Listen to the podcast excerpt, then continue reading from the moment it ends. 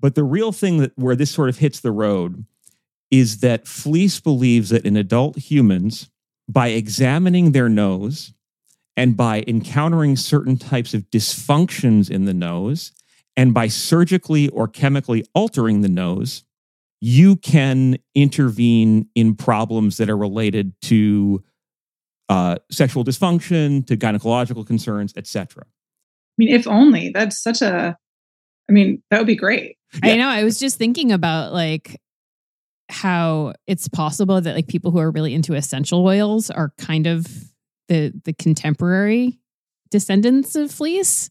Is that yeah. Is that too much of a reach? No, I don't. I don't think it's wrong. I mean, because like it, there is something here. There's something really complicated going on about how we relate to smell, right? Like in the way in which I think there's like all the the Proust memory gardens phenomena kind of gets at this too, right? There's there's a very direct way in which that stimulus lights up other parts of your brain, right? Olfactory stimulus sure. does. But, but also here, I think it's this idea that, and this is where basically Fliess sort of goes, right? Is that sexual dysfunction is anatomically displaced to the nose, that there's a direct na- mucous membrane, sexual membrane like superhighway.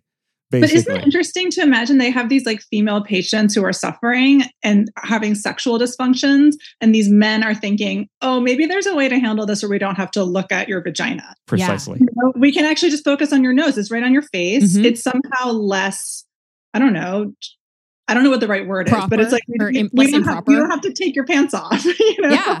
Yeah, I mean that's so interesting because, like, you know, we're, we've been talking in the last few standard edition episodes about like thinking in, Freud's early thinking about hysteria, about like the movement of symptoms across the body in ways that are that don't reflect like an you know any sort of organic basis.